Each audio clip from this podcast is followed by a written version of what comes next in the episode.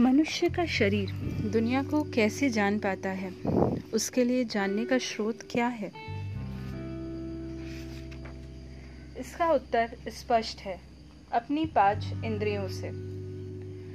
आप दुनिया या खुद के बारे में जो भी जानते हैं, वह जानकारी आपने केवल पाँच इंद्रियों से इकट्ठी की है। देखकर सुनकर सूंघ कर चख कर और छू कर यदि ये पाँचों इंद्रियाँ सो जाए तो आप न तो दुनिया को जान पाएँगे और ना ही स्वयं को। हर रात को जब आप सोते हैं, अचानक आपके आसपास के लोग गायब हो जाते हैं। दुनिया गायब हो जाती है। यहाँ तक कि आप भी गायब हो जाते हैं। आप अब भी जीवित होते हैं। आपके आसपास हर कोई जीवित होता है, पर आपके अनुभव में हर चीज़ छूम मंतर हो जाती है, क्योंकि ये पाँच इंद्रियाँ बंद हो जाने की अवस्था में चली जाती है। इंद्रियाँ सीमित हैं। वे केवल उस चीज़ का बोध कर सकती हैं, जो भौतिक है।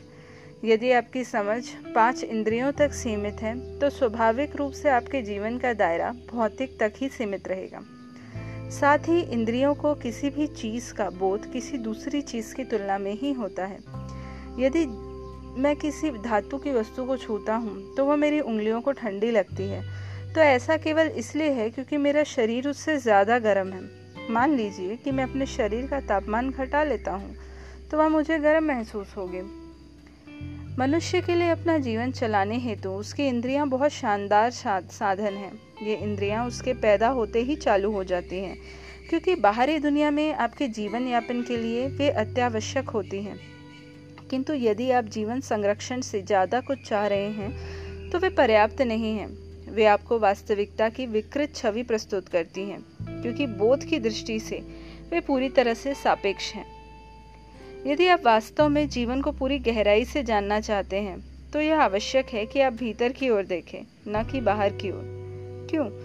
क्योंकि जीवन की असली प्रकृति शरीर और मन की भौतिक या मनोवैज्ञानिक अभिव्यक्ति में उपस्थित नहीं है, अपितु उनके स्रोत में है।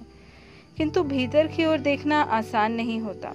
इसके लिए प्रयास करना पड़ता है, क्योंकि आपके पास भीतर देखने के लिए कोई विधि नहीं होती। मनुष्य की विडंबना बस यही है कि आपके अनुभव का आधार आपके भीतर है, जबकि आपका बोध पूरी तरह से बहिर्मुखी होता है। यही कारण है कि भीतर और बाहर के बीच का संबंध इतना टूट गया है। जो बाहर है, उसे आप देख सकते हैं, किंतु आप वह नहीं देख सकते जो आपके भीतर है।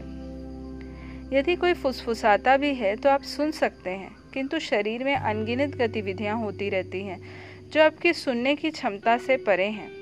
आपके अंदर कितना सारा खून बह रहा है, लेकिन आपको वो महसूस नहीं होता। जबकि आपकी त्वचा पर एक चीटी भी रेंगती है तो आपको उसका आभास तुरंत हो जाता है। आपकी इंद्रियाँ केवल दृष्टि, आवाज़, गंध, स्वाद और स्पर्श की बाहरी संवेदनाओं को पकड़ सकती हैं। किंतु सारे अनुभवों का स्रोत आपके भीतर है।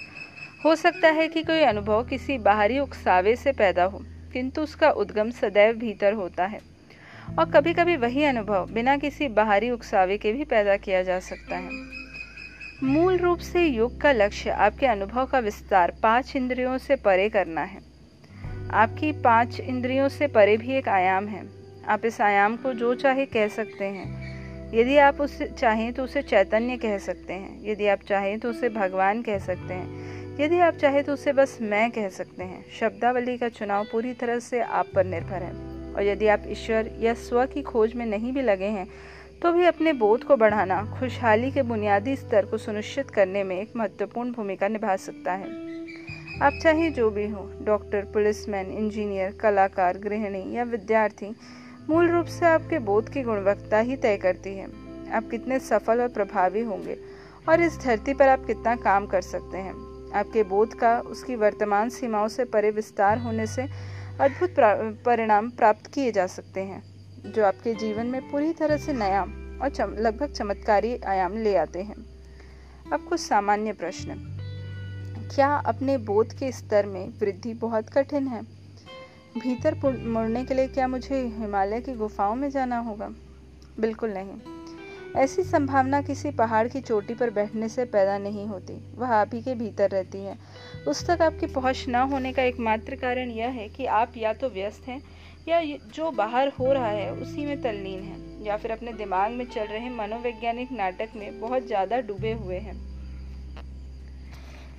लोग इस ओर ध्यान ही नहीं देते और इस कारण जो भीतर मौजूद है, उसे खोज पाने की संभावना से वंचित रह जाते हैं।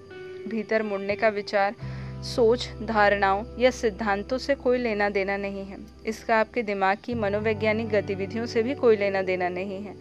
अपने बोध का, को बढ़ाने का अर्थ है जीवन जैसा है, उसको वैसा ही ग्रहण करने की अपनी क्षमता बढ़ाना। यदि आप हर दिन अपने जीवन के बस कुछ मिनट इसके लिए समर्पित करने को तैयार हैं तो आपको परिवर्तन दिखाई देने लगेगा। अपनी आंतरिक प्रकृति पर थोड़ा बहुत ध्यान देने की साधारण प्रक्रिया आपके जीवन की गुणवत्ता को असाधारण तरीके से रूपांतरित कर देगी। साधना। सोने से तुरंत पहले आप हर उस चीज़ पर ध्यान देना शुरू करें, जिसे आप अपना मानते हैं। अपने विचार, अपनी भावनाएँ, अपने बाल, अपने कपड़े, अपना मेकअप इस बात को जान लीजिए कि आप इनमें से कुछ भी नहीं हैं। आप क्या हैं या या सत्य क्या है, उसके बारे में किसी तरह के नतीजे पर पहुँचने की ज़रूरत नहीं है। सत्य निष्कर्ष नहीं है। यदि आप गलत निष्कर्षों को दूर रखते हैं तो सत्य का उदय होगा। यह आपके रात्रि के अनुभव जैसा है। सूरज कहीं चला नहीं गया है। बात बस इतनी है कि धरती दूसरी तरफ़ देखने लगी है। आप अपने बारे में सोचते, पढ़ते और बात करते हैं, क्योंकि आप दूसरी तरफ़ देखने में बहुत व्यस्त हैं। आपने इस बात को जानने पर पर्याप्त ध्यान नहीं दिया कि वास्तव में आप कौन हैं। ऐसे में निष्कर्ष की नहीं, अपितु भीतर मुड़कर देखने की ज़रूरत है। यदि आप इस जागरूकता के साथ नींद में प्रवेश कर पाते हैं तो यह महत्वपूर्ण होगा क्योंकि नींद में कोई बाहरी व्यवधान नहीं होता। अतः यह एक शक्तिशाली अनुभव के रूप में विकसित होगा। समय के साथ आप सभी प्रकार के संचयों से परे एक नए आयाम में प्रवेश करेंगे।